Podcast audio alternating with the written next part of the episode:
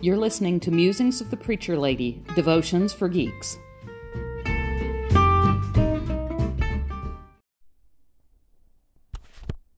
Good morning. This week's devotion is What's Your Excuse? I love the Jeremiah passage for this week. I've used it often to start Youth Sundays since it talks about God using Jeremiah in spite of his being just a boy. What I love about it is that God knows me inside out and created each of us with a plan in mind. God created and consecrated Jeremiah to be a prophet before he was even born. God created me with a purpose, and the same with you. Listen to Jeremiah 1 4 through 10. Now the word of the Lord came to me, saying, Before I formed you in the womb, I knew you and before you were born, I consecrated you. I appointed you a prophet to the nations. Then I said, Ah, Lord God, truly I don't know how to speak, for I am only a boy.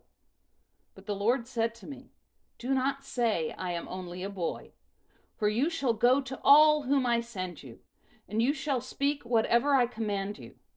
Do not be afraid of them, for I am with you to deliver you, says the Lord.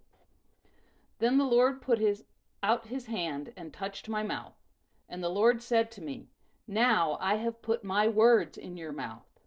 See, today I appoint you over nations and over kingdoms, to pluck up and to pull down, to destroy and to overthrow, to build and to plant. I often feel very inadequate. Do you? And I try to give God excuses like Jeremiah did. God, you don't really want me. I'm too shy. I get too nervous in new situations. But God knows what I'm capable of better than I do. And in spite of all my excuses, God still sometimes says, Go. There's a saying that goes, God doesn't call the equipped, God equips the called.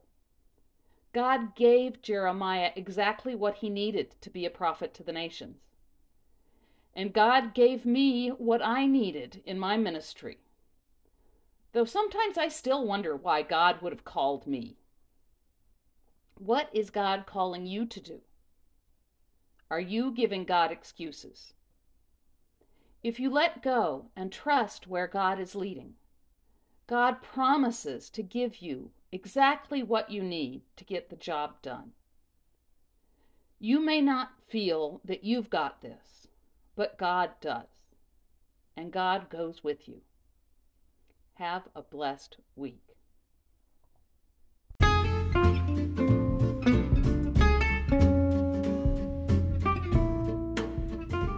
Thank you for listening. Don't forget to subscribe to this podcast and check out my YouTube channel and join us at Geeks of Faith on Facebook.